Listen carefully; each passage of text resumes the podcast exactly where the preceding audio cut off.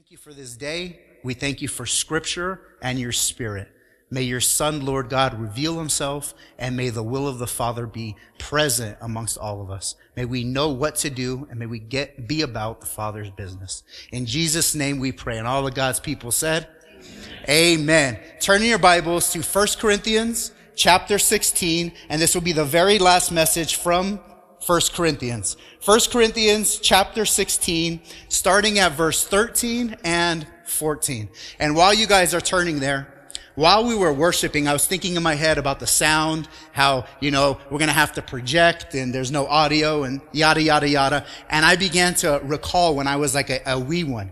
I remember being four years old, five years old, six years old, seven years old, and my uncle would grab his sandal and chuck it at my head. My aunts would chase me around the room. My cousins would always tell me to be quiet because I had a voice that carried.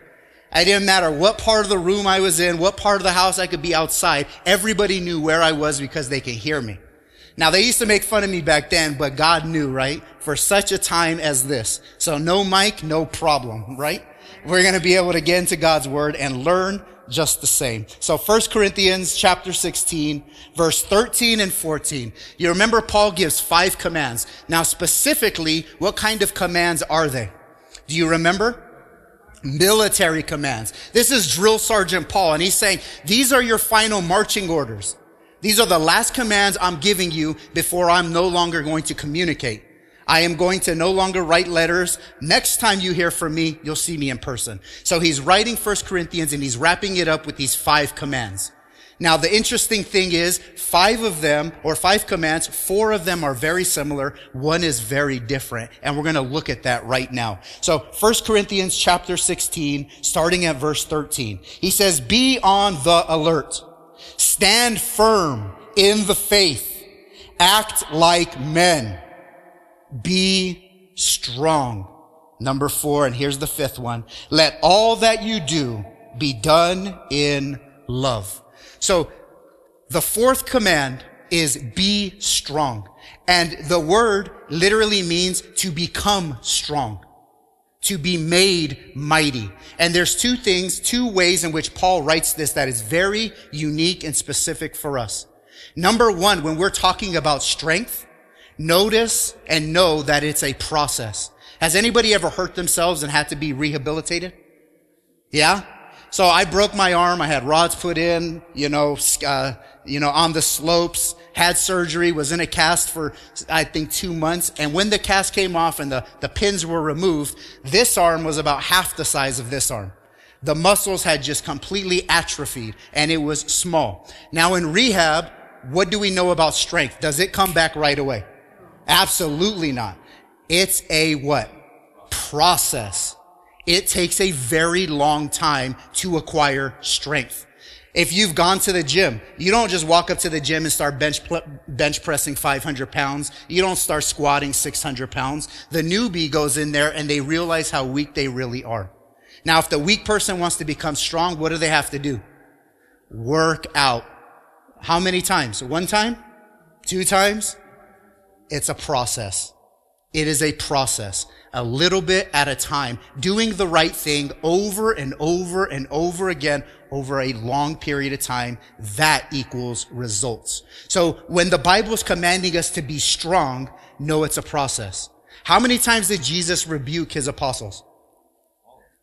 All the time. Why? Because they were weak. And ironing out those kinks takes time. Here's the second thing. Of the five verbs, four of them are active verbs, meaning the ball is in your court. So when Paul is saying, be on the alert, he says, here's the ball, ball's in your court, your job, be on alert. Have your eyes open. Have your head on a swivel. Understand what's going on. That's your job. It's an active verb. Number two, stand firm in the faith is an active verb.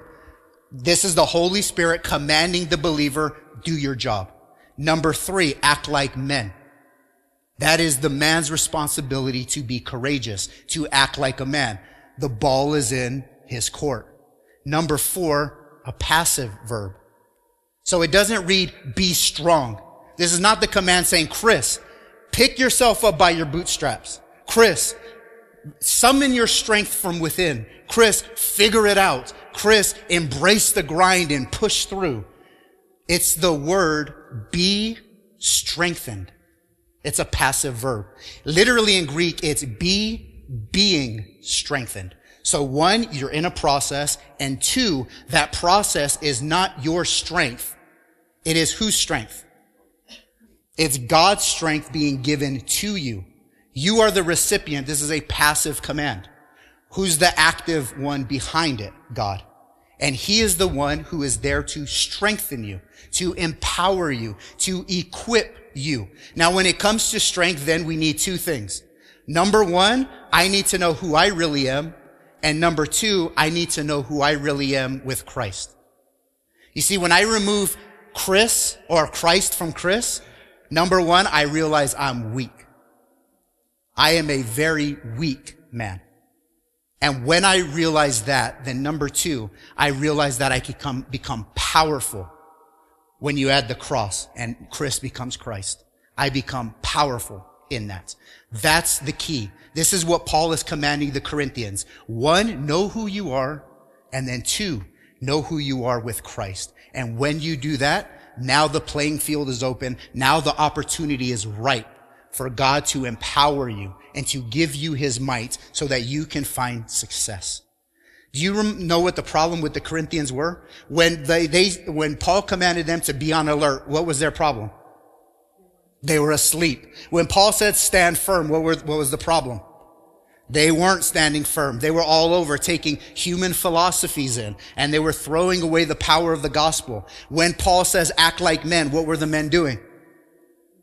Not acting like men. Who were the ones that called Paul and said, Hey, Paul, you know, I'm, I'm ringing you up. I'm writing you a letter because the church is a mess and nobody's doing anything about it.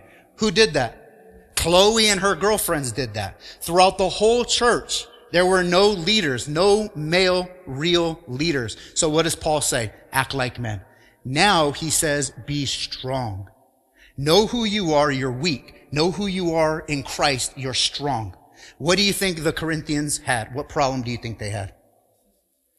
Consistency is one, but humility. They didn't know they were weak. They thought they were strong. They thought they didn't need Christ like they thought they needed Christ. And what happened to the church at Corinth? We spent a year on it. Were they a good church or a bad church? Were they a holy church or a sinful church?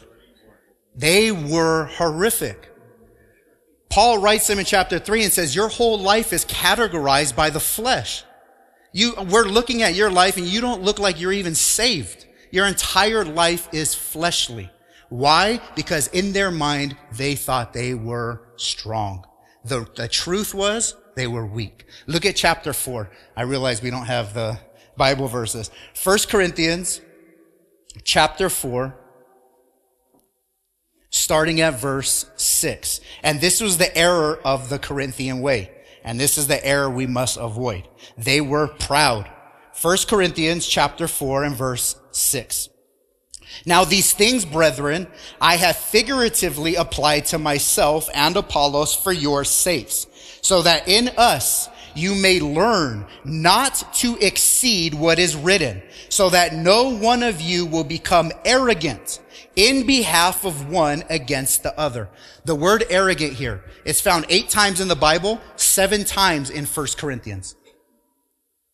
It means puffed up. If you have a King James, it says puffed up. And it literally means to be expanded to maximum capacity. Instead of being full of the Spirit, they were full of hot air. They had a big head, puffed up. They were reached maximum capacity of arrogance because of their view of themselves. Verse seven, for who regards you as superior? What do you have that you did not receive? And if you did receive it, why do you boast as if you had not received it? You are already filled. Now this is the apostle being sarcastic. You have already become rich. You have already become kings without us. And indeed, I wish that you had become kings so that we might also reign with you. For I think, now here's the comparison between the humility of the apostles and the pride of the Corinthian church. For I think God has exhibited us apostles, last of all, as men condemned to death, because we have become a spectacle to the world, both to angels and to men. Now listen to this, that word spectacle that he uses here. It's very specific. And it's specifically tied to the Roman triumphs. Does anybody know or uh, heard of the Roman triumphs? So when the Romans go and let's say they conquered Germania or they, they went and they conquered Britannia or they conquered some colony or some province, they would then have a military parade. And this was called the triumph. And they would triumphantly go into Rome. And at the very back of this triumph was the spectacle. And it's this Greek word that Paul is using. Now the spectacle was the fallen generals of the other military. They had been taken captive. They were put into chains and they were being led into the Colosseum or to a fighting arena. And there they would be fed to the animals or there they would be fed to the gladiators and they would be a spectacle to all in their death. Paul is saying us as the apostles are that way. We're chained. We're marching to our death. And meanwhile, we're showing our humility and look at the church at Corinth. Meanwhile, verse 10, we are fools for Christ's sake, but you are prudent in Christ. We are weak, but you are strong. You are distinguished, but we are without honor. To this present hour, we are hung, both hungry and thirsty and are poorly clothed. We are roughly treated and homeless. We toil, working with our hands. We are reviled, we bless. When we are persecuted, we endure. When we are slandered, we try to con- conciliate. We have become as the scum of the world, the dregs of all things, even unto now. And I do not write these things to shame you, but to admonish you as my beloved children. For if you were to have countless tutors in Christ, yet you would not have many fathers. For in Christ Jesus, I became your father through the gospel. Therefore, I exhort you, be imitators of me for this reason I have sent Timothy, who is my beloved and faithful child in the Lord, and he will remind you of the ways which are in Christ, just as I teach everywhere in every church. Now verse 18. Now some of you have become, and there's our word, puffed up, as though I were not coming to you. But I will come to you soon, if the Lord wills, and I shall find out, not with words of those who are arrogant, puffed up, but their power. And this is the, the warning, uh, I'm gonna tell your dad when he gets home. That's the typical warning. Just wait until your father gets home. And Paul is saying, you guys are so arrogant, so puffed up, you don't even need us, but I'm going to show up to the church, not in power, but, or not with word, but power. And we'll see who's true and who is false. So when it comes to 1 Corinthians chapter 16, we are to be strengthened. We are to be strong. In 1 Corinthians 10, I'll just read it to you, verse 12 and 13. Again, we see the Corinthian error. 1 Corinthians 10 verse 12. Therefore, let him who thinks he stands take heed that he does not fall. No temptation has overcome you, but as such is common to man. And God is faithful, who will not allow you to be tempted beyond what you are able, but with the temptation will provide the way of escape also, so that you will be able to endure it. So verse 12 says, therefore, let him who thinks he stands take heed that he does not fall. Now the first 11 verses was Israel. And he says, look at ancient Israel. Now what happened to Israel in the wilderness? Ultimately, what did God do? He, he judged the unfaithful generation. He judged them, but what was their error? In verses 1 through 11, Paul says it's pride.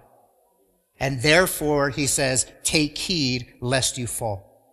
See, they were boastful that they were Abraham's seed. I'm Abraham's father. They were boasting in the covenants, the promises that they were given the word of God, that they were God's chosen people. Over and over, the Jews had been God's selected, chosen people. Not because they were smart or cute or more, multi, more, more in multitude than any other tribe, but because God set his affection on them. And he called them by name. And Israel is Yahweh's, Jehovah's wife, the Old Testament says. And yet, even with all the, the ad- advantages they had, they still messed it up. Why? They never trusted God. They never really believed in Him. They just were uh, banking on the fact that they were of the forefathers. They were given the covenants. They were given the word of God. And Paul says, watch yourself. Don't fall into that same camp. Don't think that you have it all figured out, lest what? You fall. Don't think you're, you're standing on solid ground when you are not. Don't think you're better than you really are, lest you fall. So number one, I said when it comes to being strengthened, I must very first part know who I am really. In, in the 1990s, and I was a part of this movement, they would send counselors to school and they would start putting into the curriculum this, this whole nonsense of, um, what is it? Self-esteem. You know, it was this whole thing like love yourself, self-esteem, elevate yourself, this, that, and the other. And what that breeded was entitlement. And people think they're entitled when they're not. This world owes you nothing. Nobody owes you anything. The white man doesn't owe anybody anything. Nobody is entitled. Nobody is entitled. Pride our own desires, our own will, our flesh, we begin to manipulate the truth and think that we are owed something we are not. The Bible says point blank that you and I and all of humanity are very weak. And that is the starting point to strength is realizing the Bible's diagnosis, prognosis of you. The reality is you are a weak man and a very weak woman. And how do I know this? We have to go to um, alcohol, drugs. We have to turn to um, what is that thing called? The prescription where you take antidepressants, and we have to do all these different things to try to make ourselves feel better. Yada yada yada. That is just trying to mask our weakness. The Bible's very very direct. Mankind is very weak. And there are three reasons. Number one, mortality. Turn your Bibles to Genesis 3. Genesis 3 verse 19. Now, Adam and Eve had fallen in the garden. God judged the serpent. God has judged the woman. And now God is in the process of judging Adam, man. And verse 19 is the judgment. Genesis 3:19. And this is the first reason why if you really want to be strong, you got to realize you're weak. And it's because you are a mere mortal. Genesis 3:19. By the sweat of your face you will eat bread till you return to the ground, because from it you were taken, for you are dust, and to dust you shall return. There is God's death sentence on all of humanity right there. Because of what? The wages of sin leads to death. And that's God's death sentence across all of mankind. And in fact, across all of creation from Jump Street, from sin, we have now become mortal.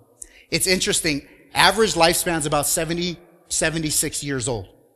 Do you know when the human body begins to start deteriorating? No, you're actually, you're, you're producing more cells in your body. You're repairing your body faster than it's breaking down. You're, you're uh, gaining muscle and bone density for women up until about 20. And then they're on the backside. Men, 22 is our biological peak, if you will. 22 years old. That means for about five sevenths of your entire life, you're in decay. You are on, you're literally just heading to the grave. Now, here's the next thing. Suppose I'm 22, prime of my life, strong. What happens if a virus comes and wipes me out? Or a bacteria, or a fungi, or somebody runs a red light? or I just so happen to get a blood clot that reaches my heart. It doesn't matter if you are peak. It doesn't matter if you can bench press 600. None of that matters. Why? Because you will die like everybody else, which will always make us weak. We will always be weak because the threat of mortality is always alive. Psalm chapter 103 says this. Psalm 103, and you don't have to turn there if you're not quick on your trigger finger. Psalm 103 and verse 14. For he himself knows our frame. He is mindful that we are but dust. As for men, his days are like grass. As a flower of the field, so he flourishes. And when the wind has passed over, it is no more. And it is, and its place acknowledges it no longer. What does that say? The brevity of man is what? Very short. Lifespan of man, very short. Here's the second reason why you and I are super weak. Not only because we are mortal, but because we are immoral. Not because just we're mortal, but because of sin. We are sinful. Look at Romans chapter 7. Romans chapter 7 and verse 18. For I know that nothing good dwells in me. That is, in my flesh. For the willing is present in me, but the doing of the good is not. Show of hands. Have you ever desired to honor, serve God, do what God wanted to do, and then you realize you're doing the exact opposite? Anybody ever realized that before? Well, all, so all four of us have? Okay. For all the other holy ones, for all the other holy ones, you can give us a tip. But for the rest of us, it shows the power of the fallen flesh that it is always at war with God. The Bible says my flesh is at enmity or at war with God. I am in a living battle with God in my flesh. Now, does that make you stronger or weaker when you have the spirit who wants to serve and the flesh who does not want to serve? Does that make you a stronger individual or a weaker individual? Weaker. Now turn to Galatians chapter 5 and I want to prove to you that sin causes you and I to be weak. And this is why in our own strength, we cannot do things. Galatians 5 verse 17. For the flesh sets its desires against the spirit and the spirit against the flesh, for they are in opposition to one another, so that you may not do the things you please. Now go to verse 19. Here's our test. We're going to do this test aloud. There are three groups of fleshly sin. First group is the sexual sins, and we'll read that on this list. Second is the sacrilegious sins, sins against God. And then the third is social sins. Those are sins against who? Each other, right? The sins that I cause and I hurt you and vice versa. He's going through this list of the flesh, and we're going to see if these things make you stronger or a weaker human. Verse 19. These are the sexual sins. Now the deeds of the flesh are evident, which are immorality, impurity, sensuality. These are the sexual sins of the flesh. So let me ask you a question. If I run out and cheat on my wife, is that going to make my union with her stronger or weaker? If I do that, is my relationship with this church going to be stronger for it or weaker? If one of your spouses goes and starts mingling with somebody at, their job, they start paying the secretary a little bit more time than they ought to, whatever. Is that going to make your relationship stronger or weaker? You sleep with somebody, you get an STD. Is that going to make you stronger or is that going to make you weaker? Weaker. You see how sexual sins weaken your strength. It takes life from you. Remember uh, David, he said, when I was in sin, what happened? My bones were rotting away. When we sin, it destroys every aspect of us, including the physical aspect. So sexual sins make you weaker. Now sacrilegious sins or sins against God, verse 20. Idolatry, sorcery. So idolatry, worshiping another God. Sorcery means pharmakeia. What English word do we get? Pharmaceuticals. Now specifically, it's referring to mind altering drugs for the purpose of seeing other spirits. So in Peru, Central America, South America, many parts of Africa, Southeast Asia, uh, the Native Americans, they would make concoctions with with sticks and roots and leaves or, or get, uh, get substances off of toads or smoke plants or ingest things. And what they would do is begin to have mind trips. They'd begin to hallucinate acid and shrooms and so on and so forth in order to talk to their dead grandmother or in order to, to talk to their, their long lost spouse or in order to see the other dimension. Now, when you're serving other gods, mind altering drugs for the purpose of dark arts and seeing the spiritual world, do you think that strengthens your relationship with God or do you think that weakens your relationship with God? So sins against God weaken you and make you a weak person. Now, number three, social sins. Those are sins against who? Each other, right? Look at verse 20. Enmities, strife, jealousy, outbursts of anger, disputes, dissensions, factions, envying, drunkenness, carousing.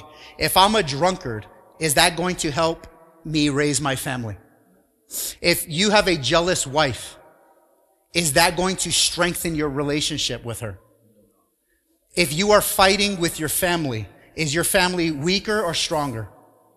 Do you see how you go through every one of these and it proves that when you and I sin, we're weak. And this is what the Bible is trying to illustrate, that you are a sinner, you are weak, you are mortal, you sin, therefore it leads to death. You can't do it on your own. There must be someone, something greater than you. Here's the third thing, pride. Pride kills.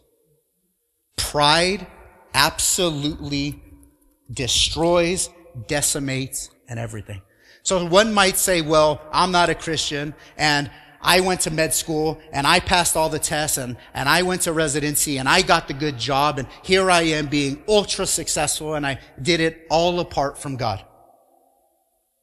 That is a lie. This is what the Bible says. All good things come from God. All good things come from God. That means if I am successful, it is not because of me.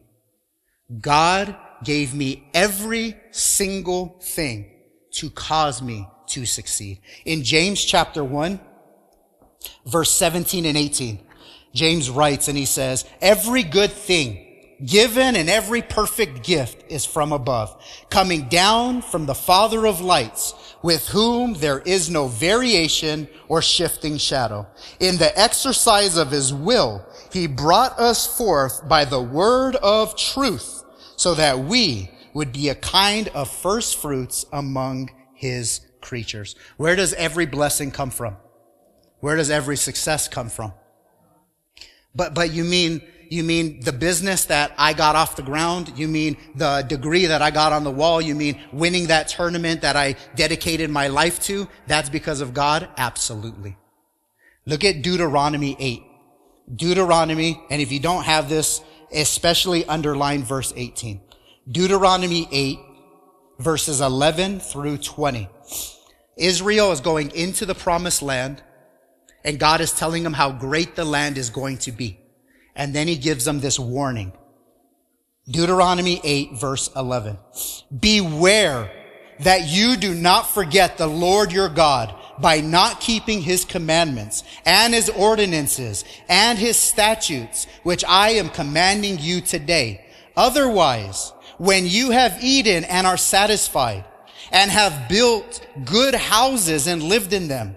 And when your herds and your flocks multiply and your silver and gold multiply and all that you have multiplies, then your heart will become proud and you will forget the Lord your God who brought you out of the land of Egypt, out of the house of slavery. He led you through the great terrible wilderness with its fiery serpents and scorpions and thirsty ground where there was no water. He brought water for you out of the rock of flint. In the wilderness he fed you manna, which your fathers did not know, that he might be hum- he might humble you and that he might test you to do good for you in the end. Otherwise, you may say in your heart, my power and my strength and my hands made this wealth. But you shall remember the Lord your God, for it is he who is giving you your power to make wealth, that he may confirm his covenant, which he swore to your fathers. And it is this day, and it shall come about if you ever forget the Lord your God and go after other gods and serve them and worship them. I testify against you today that you will surely perish. Like the nations that the Lord makes to perish before you, so you shall perish because you would not listen to the voice of the Lord your God. Verse 18 is powerful. Remember the Lord your God, for it is he who is giving you power to make wealth. So the, the med student that says, I didn't need God. It was God who provided the finance. It was God who provided the university. It was God who provided the mental capacity for you to retain. It was God who gave you the drive and the energy to see it through to the very end. God makes you and I to succeed. Apart from Him, we can do nothing. Now here's my question to you, and you don't have the answer, unfortunately. Why in this context is being weak a strength? To grow, okay. To know what to stay away from. Why is being weak in this specific context actually a strength? It gives all the room for faith. Follow that even more. Go beyond faith. There you go. If I am strong and I have success, where does the glory go? It's supposed to go to the Lord, but where does it normally go? Me right? Look at the LeBron Jameses of the world. Look at the highly successful. Who gives all the glory to God? Who gives all their talents and abilities and all their accomplishments to the Lord? Very few. Very, very, very few. But if I am weak and you know I am weak and I do something supernatural, do something amazing, do something that is beyond measure, beyond my own limits, who gets the glory? God. And that's the truth. Now turn to Daniel 4. We're gonna, we're gonna have story time. So we're gonna read almost the whole chapter, but it's a very interesting chapter. And you will see how when Nebuchadnezzar was powerful in his own mind, he was weak. And when Nebuchadnezzar became weak in his own mind, he became powerful. And that is what we are called to do. Daniel chapter 4. Here's the context. King Nebuchadnezzar. He's the king of Babylon, most powerful man on the entire planet. What he says goes. He was also given a title. Anybody know King Nebuchadnezzar's title? You may have heard it before. King of Kings. That was his title. He was the most powerful superpower on planet Earth, the most powerful man in the world. And he had magi which were wise men. They were counselors. Started in Babylon, went to Persia, ended up being in our Christmas story. These wise men were brilliant men. Science, maths, all kinds of disciplines. He was calling them because Nebuchadnezzar was given a dream. It freaked him out. He didn't know what to do. And there was finally one wise man, one magi who knew what to do. His name was Belteshazzar. Belteshazzar is known as who? Anybody know? Daniel. Daniel. So this king was given a dream. He's freaking out. Nobody can tell it to him. And Belteshazzar, the prophet Daniel, comes alongside and hears his dream. Now we pick up the story. Daniel chapter 4, verse 10. This is his vision. Now these were the visions in my mind as I lay on my bed.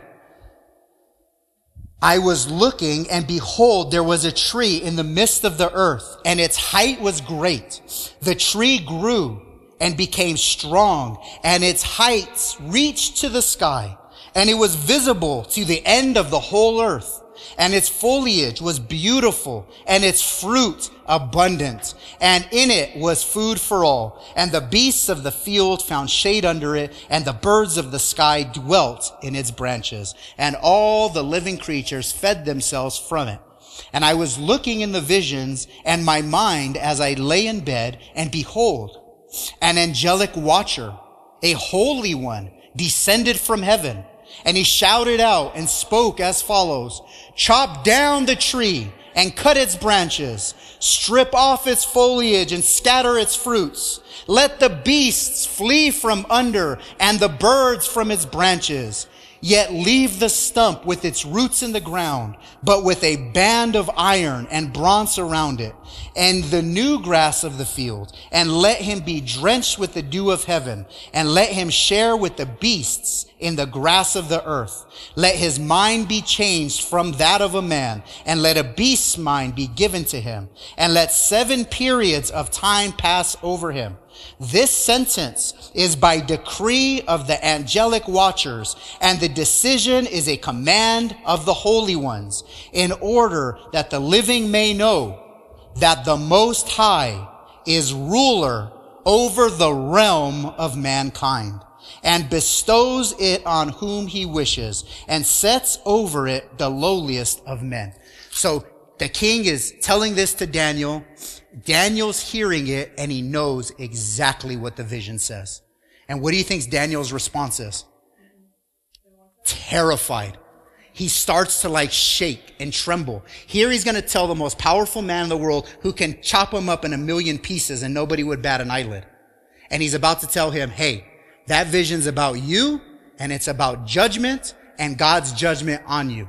And so Daniel's kind of freaking out. He's apprehensive. He doesn't really know what to do. But as the man of God that he is, he tells the truth. And he tells it exactly how God says it. So verse 20, this is now Daniel talking to Nebuchadnezzar. The tree that you saw, which became large and grew strong, whose heights reached to the sky and was visible to all the earth, and whose foliage was beautiful and fruit abundant, in which was food for all, under which the beasts of the field dwelt, in whose branches the birds of the sky lodged. It is you, O king. For you have become great and grown strong, and your majesty has become great and reached to the sky, and your dominion to the end of the earth. In that the king saw an angelic watcher a holy one, descending from heaven and saying, chop down the tree and destroy it, yet leave the stump with its roots in the ground, but the band of iron and bronze around it and the new grass of the field, let him be drenched with the dew of heaven and let him share with the beasts of the field. Verse 24. This is the interpretation, O king that you be driven away from mankind and your dwelling place be with the beasts of the field and you be given grass to eat like cattle and be drenched with the dew of heaven and seven periods of time will pass over you until you recognize that the most high is ruler over the realm of mankind and bestows it on whomever he wishes. And in that it was commanded to leave the stump with the roots of the tree. Your kingdom will be assured to you after you recognize that it is heaven that rules. Therefore, O king, may my advice be pleasing to you. Here's his advice. Break away now from your sins by doing righteousness from iniquities, showing mercy to the poor, in case there may be a prolonging of your prosperity. What does sin do? Make you weaker. Now, a year passes.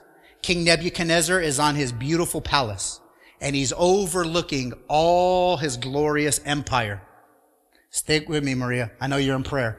He's looking over his entire glorious empire. And then what does King Nebuchadnezzar do? This is what King Nebuchadnezzar does. He looks and he says, behold what these hands have built. And while the words were still in his mouth, judgment from heaven came and he was driven into the wilderness as an animal now, the trippy thing is, is when God created man, man was to subdue all of creation, right? And here you have the most powerful man in the world being subdued and likened to an animal. Here is the judgment of God. Now, verse 34. But at the end of that period, I, Nebuchadnezzar, raised my eyes toward heaven and my reason returned to me. And I blessed the Most High and praised and honor him who lives forever. How long did it take Nebuchadnezzar to look up and repent? Seven years. What did I say about being strong? It is a process, which means you have to be gracious with yourself and you have to be consistent in the right things because being strong is a process. For seven years, he knew all I had to do was repent, but he also knew it would take him seven years to actually do it before he lifts his eyes to heaven. Now listen to what he says. For his dominion is an everlasting dominion and his kingdom endures from generation to generation. All the inhabitants of the earth are accounted as nothing. Why? Mortal, sinful, proud. But he does according to his will in the host of heaven and among the inhabitants of the earth. And no one can ward off his hand or say to him, what have you done? At that time, my reason returned to me and my majesty and splendor were restored to me for the glory of my kingdom. And my counselors and my nobles began seeking me out so that I was reestablished in my sovereignty, surpassing the greatness which was added to me. Now I, Nebuchadnezzar, praise, exalt, and honor the King of heaven. For all his works are true and his ways are just and he is able to humble those who walk in pride. King Nebuchadnezzar saw that God restored him. And not only did he restore him, he restored him past his surpassing greatness. When King Nebuchadnezzar was strong in his own mind, what was he really? Weak. When he was weak in his own mind, what was he really? Strong. He was really strong. Now turn your Bibles to 2 Corinthians chapter 12. 2 Corinthians chapter 12. Now that we know we're weak, we need to trust that God is strong and he is able. 2 Corinthians chapter 12 and verse 7. Now this is Paul writing. 2 Corinthians 12 verse 7 through 10. Paul writes, because of the surpassing greatness of the revelations, for this reason, to keep me from exalting myself, there was given me a thorn in the flesh, a messenger of Satan to torment me, to keep me from exalting myself. So here you have Paul the apostle and God is allowing Satan's demons to, to test, to torture, to impede him, to in some way buffet him. And God is allowing this to happen. And he says for twice, he says, for this reason, God's allowing me to go through this. Why? What was the reason? It's right there in your verse. He says it twice in verse 7. Why did God allow Satan and his demons to buffet Paul so that Paul would not do what? It's right there in the verse. You had it right. Exalt himself. And he says it twice. Why did God allow Paul to go through it? Why? So that Paul would not what? Be proud. Be proud. You know, proud because what happens when you're proud? You are now weak. Now, who was Paul before he became Paul the apostle? What was his name? What does Saul mean?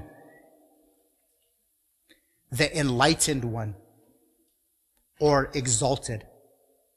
Paul changes one letter and he goes from Saul to Paul. What does Paul mean? Little. It's humble. That's what it means. Saul of Tarsus was a very proud man. He was zealous for the law. He blasphemed God up by persecuting the church. He, he was very zealous, very religious, but he had it completely wrong. And when he figured things out, that is when he became strong. Verse, um, verse 8. I, oh, I'm sorry, 1 Corinthians 12, verse 8. Concerning this, I implored the Lord three times that it might leave. Verse 9, and he said to me, now this is Christ responding, my grace is sufficient for you, for power is perfected in weakness. Most gladly, therefore, I will rather boast about my weaknesses so that the power of Christ dwell, may dwell in me. Therefore, I am well content with weakness, with insults, with, distr- uh, with distresses, with persecutions, with difficulties for Christ's sake. For when I am weak, then I am strong. When you come to yourself and now you're leaning into Christ, that's where there's strength. Why? I'm number one, am I mortal or immortal? Mortal. Am I sinful or pure? Do I have infinite resource? Do I have infinite power? Does God. When I come to myself and all of those limiting factors and I submit that I'm a weak man and now I'm leaning into the Lord, His infinite power, His infinite knowledge, His wisdom now begins to fill me. And just like Nebuchadnezzar, I'm greater after than I was before. Just like Paul, I'm greater after than I was before. When I come to myself, that's when I become strong. Ephesians chapter 3, verse 14. Ephesians 3 verse 14. For this reason I bow my knees before the Father, from whom every family in heaven and on earth derives its name. And he, that he would grant you, according to the riches of his glory, to be strengthened with power through what? Whom? Through whom? His spirit in the inner man. Who's his spirit? Also known as Christ's spirit, aka the Holy Spirit in the inner man so that Christ may dwell in your hearts through faith. Now here it uses the word dwell in this verse. The last verse we just read, it also uses the word dwell. That's the Greek word tabernacle. What is the tabernacle in the Old Testament? Come on, Chad, stick with me, brother. What's, what's the tabernacle in the Old Testament? It's where the ark and then the tent of meeting. Now, who would meet there? Man and who? God. So the ark was where God and man met. And then the ark goes into Solomon's temple. And then where does God meet man? The glory came onto the temple. And then where does God meet man? in Solomon's temple, right? And then Christ comes. The word uh, in the beginning was the word, John 1. And the word was with God and the word was God. And then verse 14, and the word became flesh and tabernacled among us as one of the only begotten of the Father, full in grace and truth. So Christ comes and now how does man meet God? through Christ. He's our tabernacle. Now Paul is saying that power of Christ tabernacles in me. The power of Christ is now resting in me. When I look to myself, I'm powerless. When I look to Christ in me, I now become powerful. Do you understand? Does that make sense? He would, uh, Paul would write Timothy, 2 Timothy 2, 1, and he says, my beloved son, therefore be strong in Christ. Be strong in Christ. Now there's three times the Bible says to be strengthened by the Lord. Three conditions. Anybody know? Think of life. Any know, anybody know when the three critical times that we really need strength from the Lord?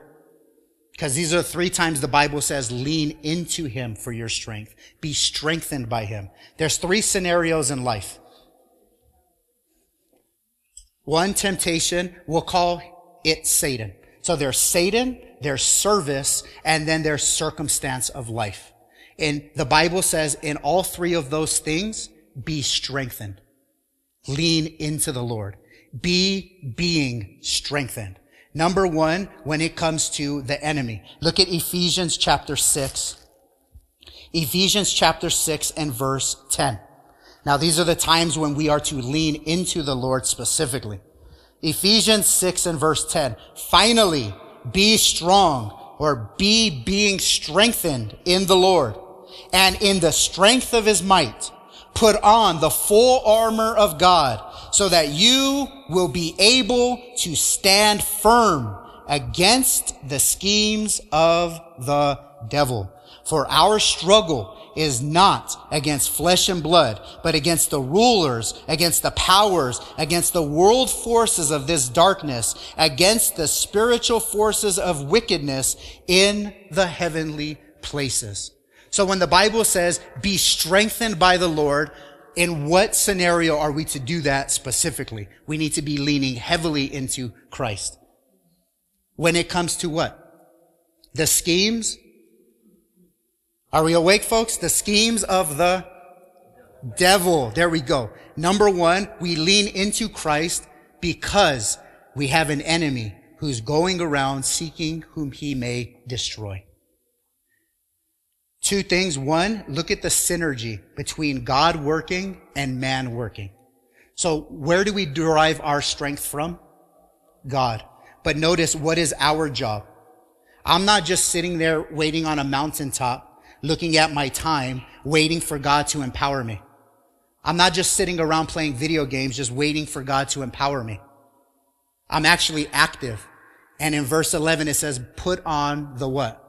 Armor of God. My job, the Christian's job, is to be putting on the armor. What's God's job? To give us the power to be able to stand. Do you see how it's a partnership? We're coming alongside God synergistically to pair up with Him. I'm doing my job, and what is the Lord faithful in? Keeping His promise. He will give me the strength to endure. Here's number two. Service. When are we to lean into the Lord's strength? Well, what happens when we serve Him? If I were to preach in my own strength, it wouldn't come out good. If you were to serve in your own strength, it's not going to come out good. When we serve, what do we do? lean into the Lord. Look at Colossians chapter 1 and verse 9. Colossians 1, I don't know what time we have, by the way. Oh, gotta roll. Colossians 1 and verse 9. For this reason also, since the day we have heard of it, we have not ceased to pray for you and to ask that you may be filled with the knowledge of his will in all spiritual wisdom and understanding, so that you will walk in a manner worthy of the Lord to please him in all respects, bearing fruit in every good work and increasing in the knowledge of God. So we are to be filled with the spirit of wisdom and knowledge. We are to walk in a manner worthy, which means bearing fruit. How do we bear fruit? Verse 11, strengthened with all power according to his glorious might. When do we lean on the Lord? When we are performing good works. What happens when you do good works? Who gets the glory? Let your light so shine before man that what? They see your good works and what do they do? Glorify your Father in heaven. When you are weak, you are strong. Therefore, God gets the glory. Here's number three. Turn to Philippians chapter four. Philippians chapter 4. And this is the third time we are commanded to be strengthened by the Lord. And this is in every life circumstance. So you've been on the planet long enough. Do you understand and believe that life is not static, right? In life, it's an ebbs and a flow. There is a high and a low, and it's usually like this through life. Have you experienced the, the mountain peaks and the, the times of, of, of good times in life? I'm sure you have. Have you experienced the valleys and the, the real trials and hardships of life? I'm sure you have. In any and all circumstances, what do we do? You lean into the Lord. So if everything's going great, I'm still leaning into his strength so that I don't what? Fall. And when things are going terrible and I, I don't have any power left, where do I go? I lean right into the Lord's strength. Philippians chapter 4 and verse 11. Philippians 4, 11. Not that I speak from want, for I have learned to be content in whatever circumstances I am in. I know how to get along with humble means. I know how to live in prosperity in any and every circumstance, I have learned the secret of be- being filled and going hungry, both having an abundance and suffering need. Paul, please, what is your secret? Verse 13. I can do all things through him who strengthens me. Now the him is Christ. What was his secret to life? What was his secret that no matter what life threw, he was going to be a-okay? That the power he needed to get through was found in whom? Christ. And that was an infinite resource. How do I know that? Because he can do what? All things. Meaning he has now become a limitless person because he has a limitless God, you know, powering the wind in his sails, being the fuel in his engine. So he's able to rev up. Now we'll close with this. How can I be strong? I understand I must be humbled and I understand I must lean into the Lord, but specifically, what do I do? And we'll close with this. Psalm 27, verse 13 and 14. Psalm 27, verse 13 and 14. Now this is David writing and it's probably one of the best chapters in all the Bible. Psalm 27 verse 13. I would have despaired unless I had believed that I would see the goodness of the Lord in the land of the living. Wait for the Lord. Be strong. There it is. Be strengthened and let your heart take courage. Yes, wait for the Lord. In verse 13, he said, I would have despaired. It's the word hope.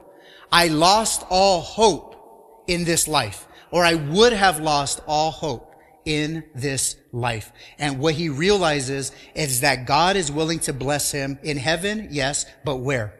Specifically in verse 13. In the land of the living. David comes to this place and he says, I know that God can and will bless me in this life, in the here and the now. Verse 14 is how we do it. There's two commands in there. What are those commands? And then what's the second command? That, that two commands are wait for the Lord and wait for the Lord. And the idea is wait in faith for the Lord. So here's the idea. I know who I really am, weak. I know who Christ really is in me, strong. What must I then do? Wait in faith.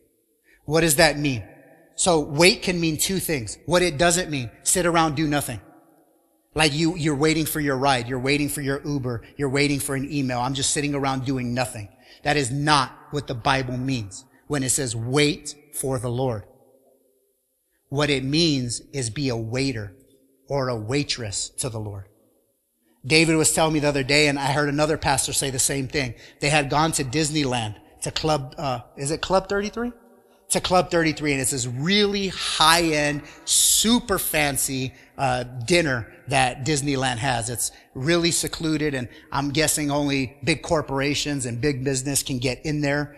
And what I've been told and what I've heard is the waiting staff. You take a sip of water before you even put the glass down; they're already there refilling. David said, I went up to go to the bathroom, came back, and the, the napkin was there folded perfectly.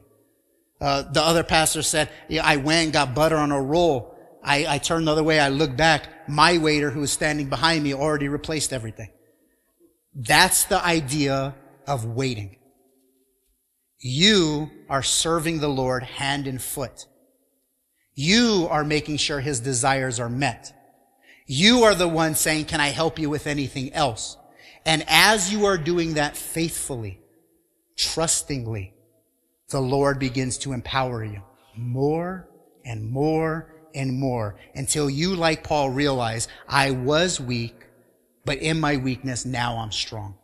So our job is what? Know who you really are. Know who you really are in Christ, powerful. And in the meantime, as you're seeking the Lord to give you the might you need, wait on Him by faithfully serving Him, seeking His desires, and He will strengthen you. The last command, don't worry, we're not going to take 45 minutes on it.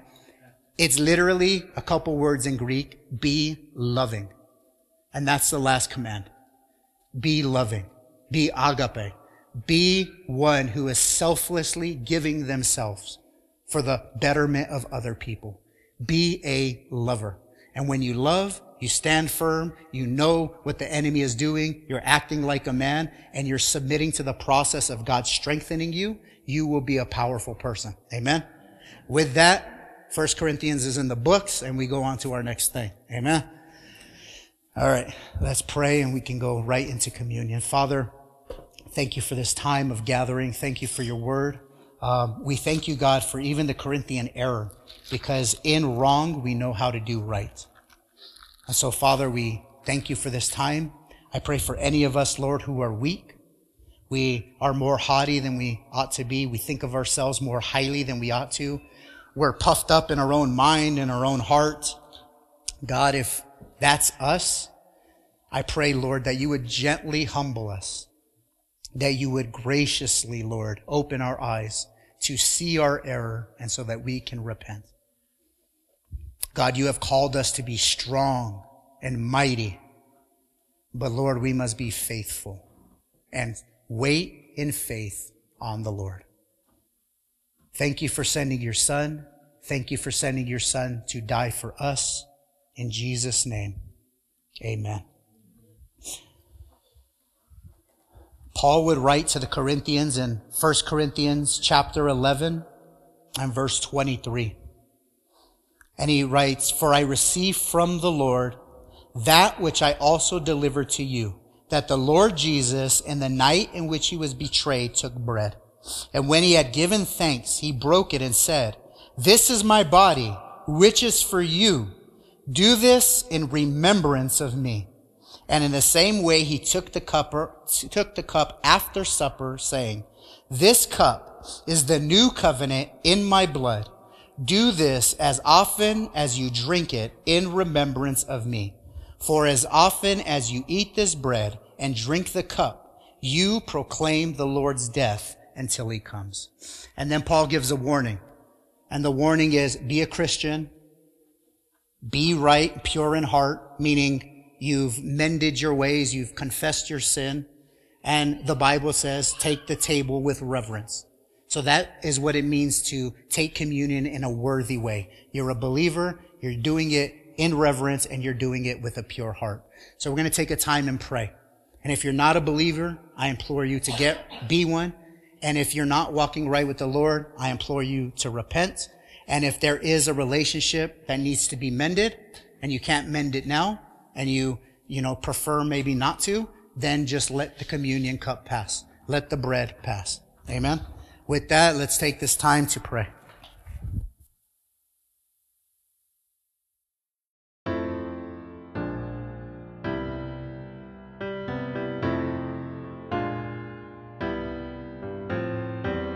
And that is the end of this week's podcast. We thank you for joining us for another inspiring message. If you enjoyed this teaching, please take a moment and share it with others.